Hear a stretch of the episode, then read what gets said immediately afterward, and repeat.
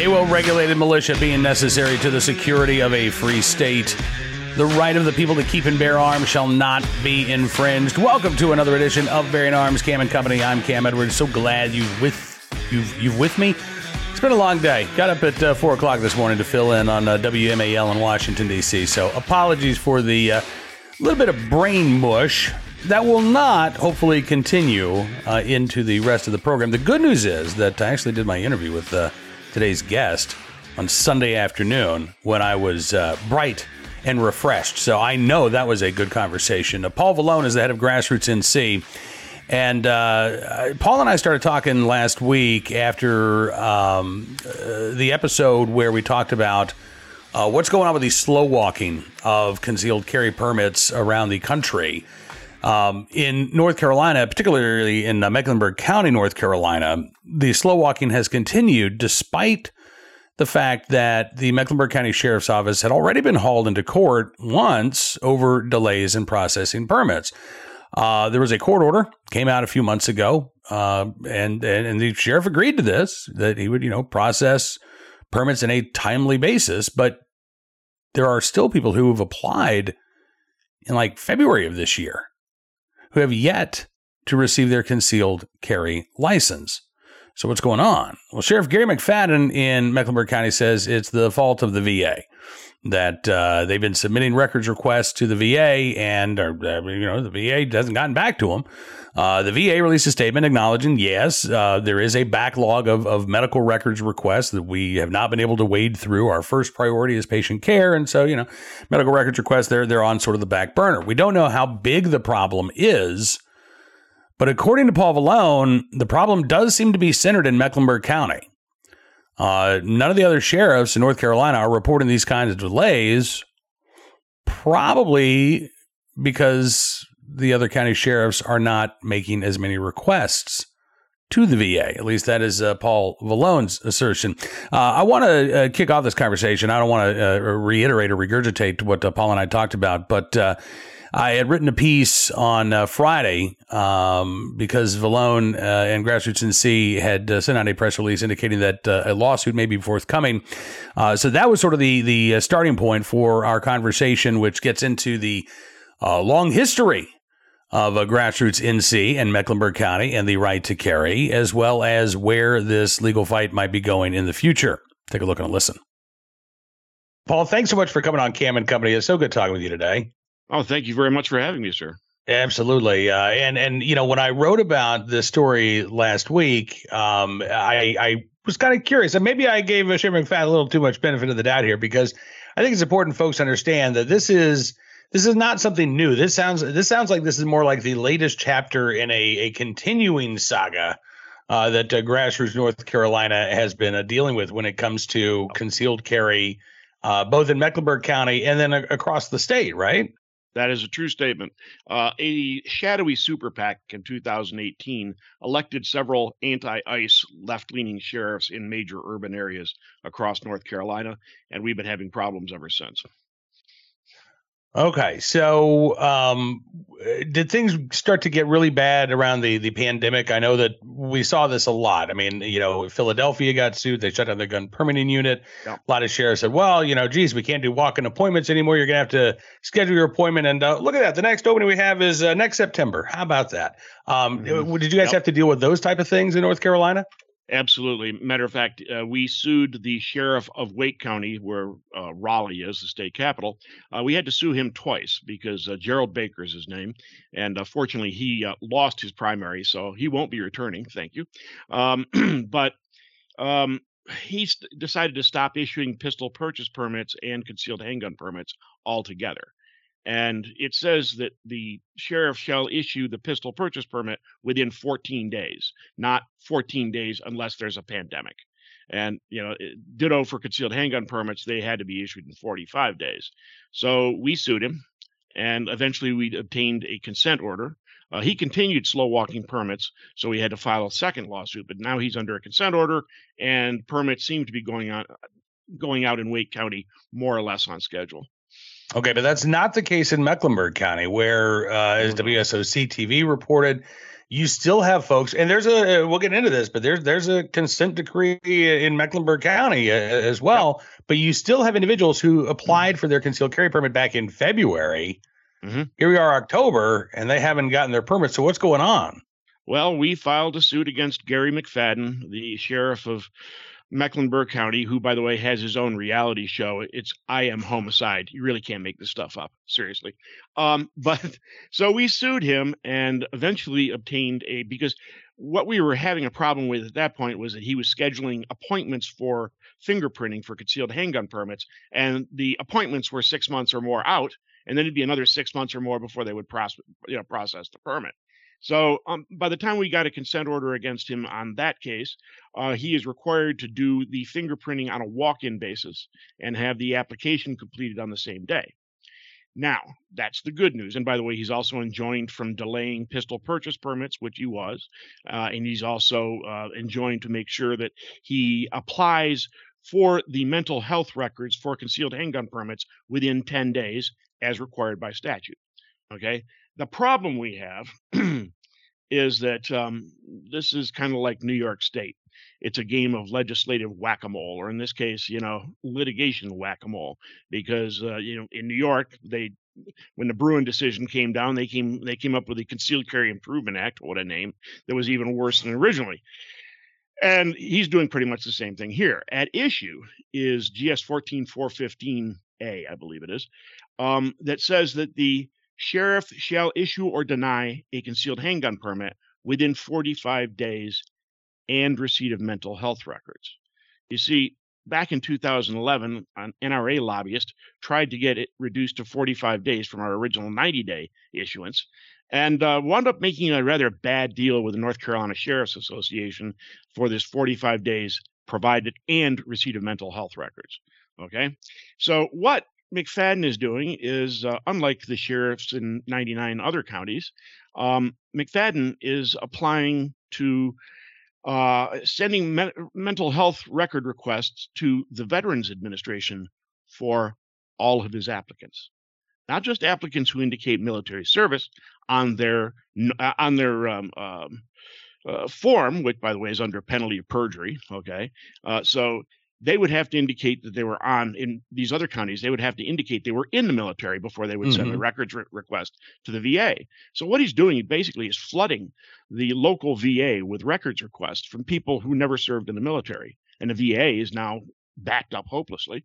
Um, and uh, you know I'm, I'm, sure not only that i mean they have uh, frankly they have a commitment to veterans not to people who didn't serve you know? Right. so, so so I, I, let me just interrupt for a second here paul. So i want to make uh, sure i understand here. You're not hearing about any similar problems regarding va delays in wake county or any of the other counties in north carolina. It's only mecklenburg county.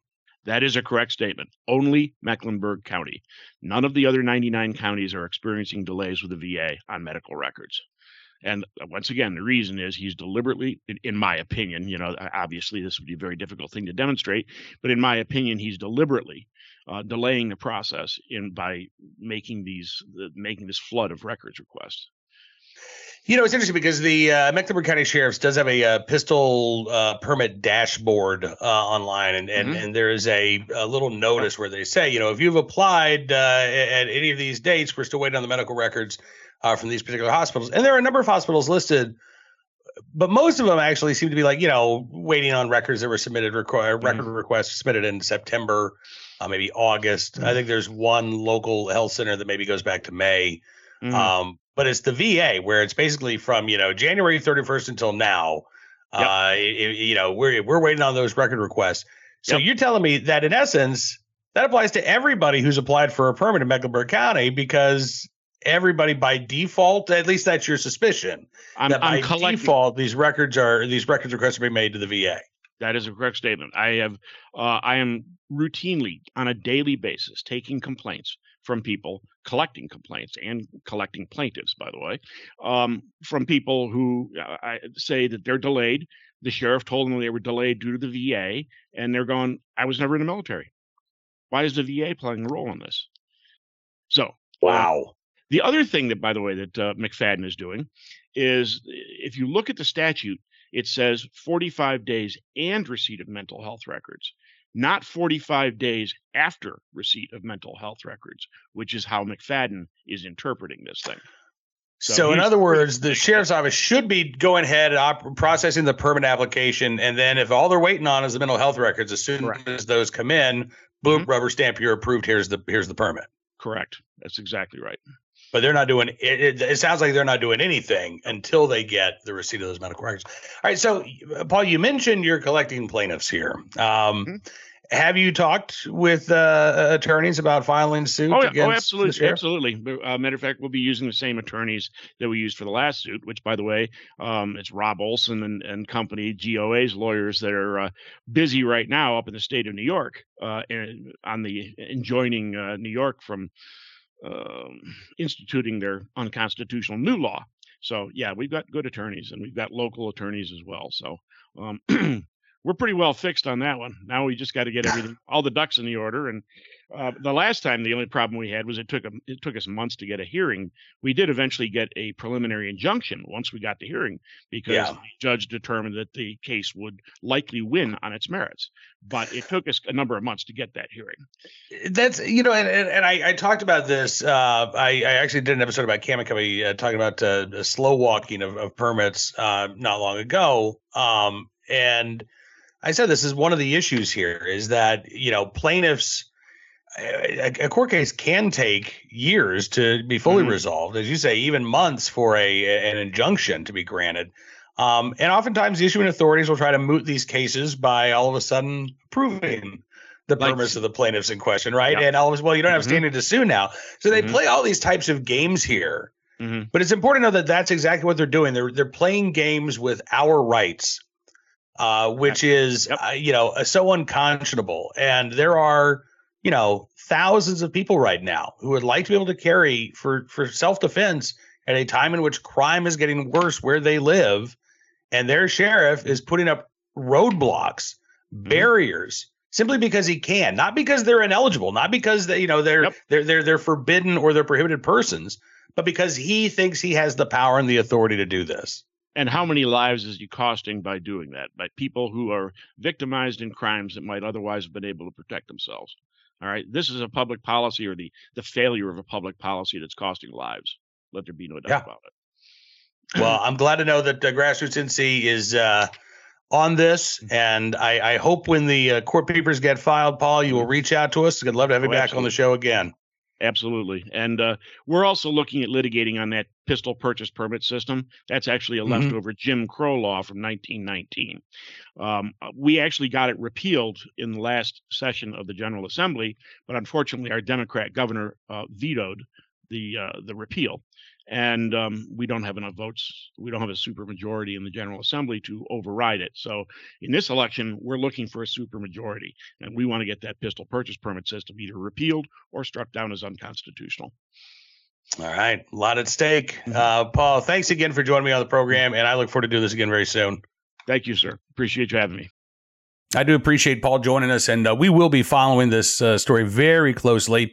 Uh, when that lawsuit is filed, we will let you know about it. When uh, we hear Sheriff McFadden's response, we will also let you know about it. And I have put in a request uh, for additional information from the VA itself. So if we hear anything back, uh, I will be sure to report that to you as well. Right now, let's turn our attention to today's armed citizen story, our good deed of the day, and our recidivist report. We'll start there with a story out of Laredo, Texas where it turns out a, a, suspect in a triple shooting out on federal probation, uh, yeah, also previously convicted of uh, state level charges, but uh, yeah, apparently the uh, federal offense not a big deal. Uh, Cesar Javier Estrada, age 32. Uh, has now been arrested on the federal charge of possession of a firearm by a person who's been convicted of a crime punishable by imprisonment for a term exceeding one year. In other words, a felon in possession. he is accused of uh, a shooting that left three people wounded during a drug deal gone bad uh, behind the Alamo Draft House in Laredo, Texas. This happened back on October the 6th. Officers responded for a shots fired report. They found uh, multiple uh, spent casings from a 9mm and a 40 caliber handgun. Uh, further investigation, according to the Houston Chronicle, revealed that this was a drug deal gone bad. So Estrada uh, apparently um, showed up at a local hospital, uh, exited a car where the guns that were later traced back to the crime were found. And the uh, Houston Chronicle reports that a records check on Estrada's criminal history revealed that he is previously a convicted felon. Uh, the Laredo Police Department contacted the ATF, uh, and uh, further investigation revealed that Estrada was currently on federal probation for a felony conviction of bringing in and harboring migrants. Yep. As well as a state felony conviction for aggravated robbery. So, in other words, this guy's trafficking illegal immigrants. And he, we don't know if he served, uh, if he was only sentenced to probation or if he served a modest prison sentence before he was uh, released on probation.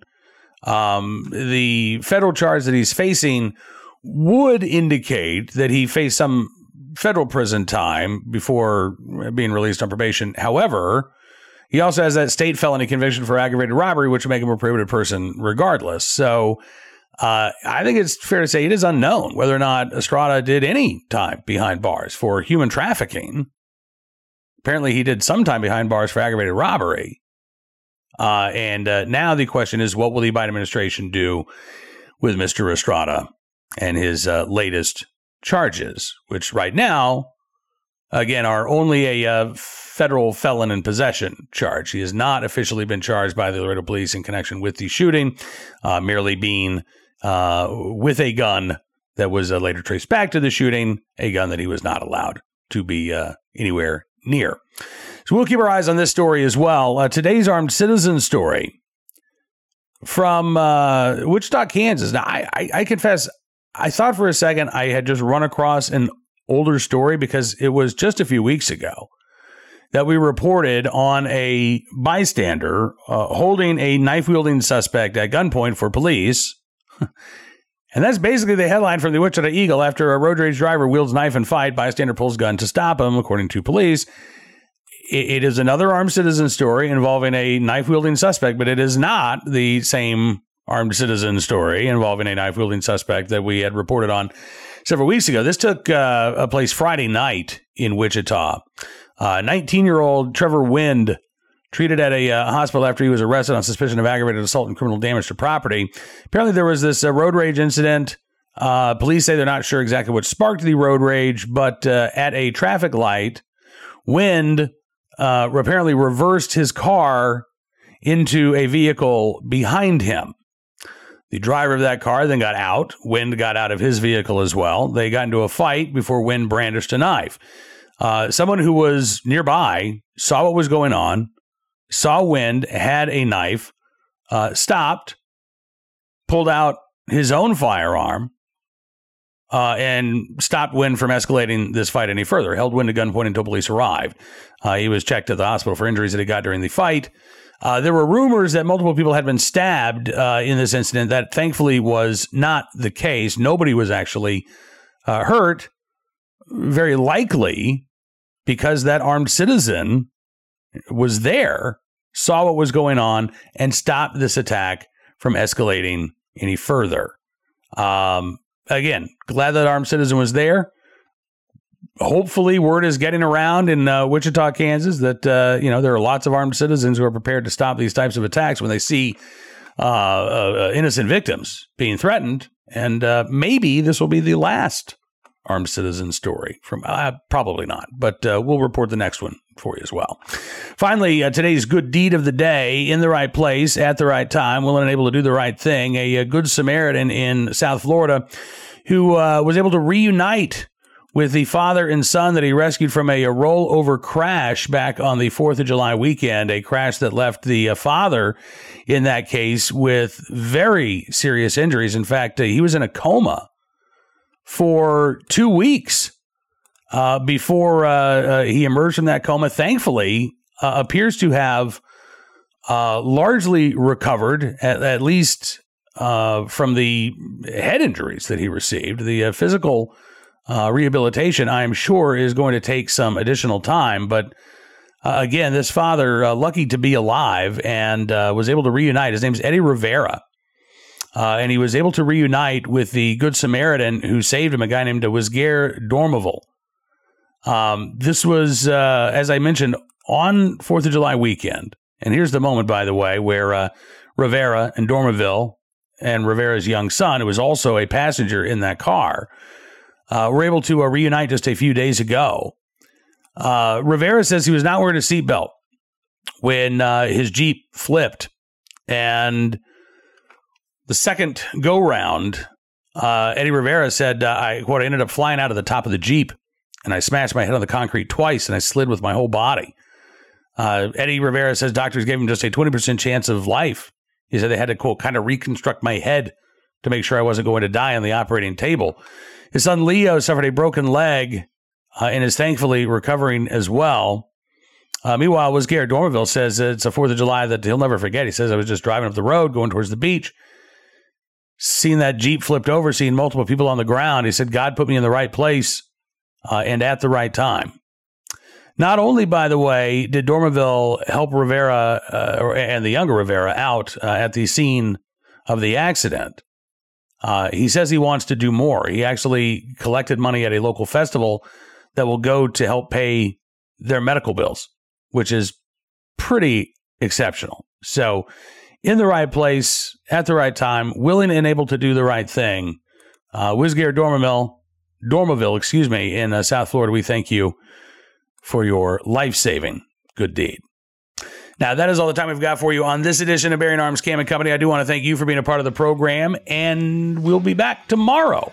Hopefully, after a good night's sleep for me, uh, and no more mush mouth. And uh, we'll be talking more about the latest segment of news and information from all across the nation. I would also encourage you to head over to bearingarms.com throughout the day, where we are doing the same. We are constantly updating the website with the latest news you need to know about impacting your right to keep and bear arms. If you like what you see, I'd also encourage you to become a VIP member. All you have to do, go to bearingarms.com slash subscribe, use the promo code GUNRIGHTS, and you can get a significant savings on your VIP membership. As our way of saying thanks for showing your support, we're going to give you exclusive content, news stories, analysis you won't find anywhere else because your support does matter, and it really does make a difference. So thank you again. Have a great rest of your Monday, at least as good as a Monday can be. And we'll see you back here tomorrow. Until then, be well, be safe, and be free.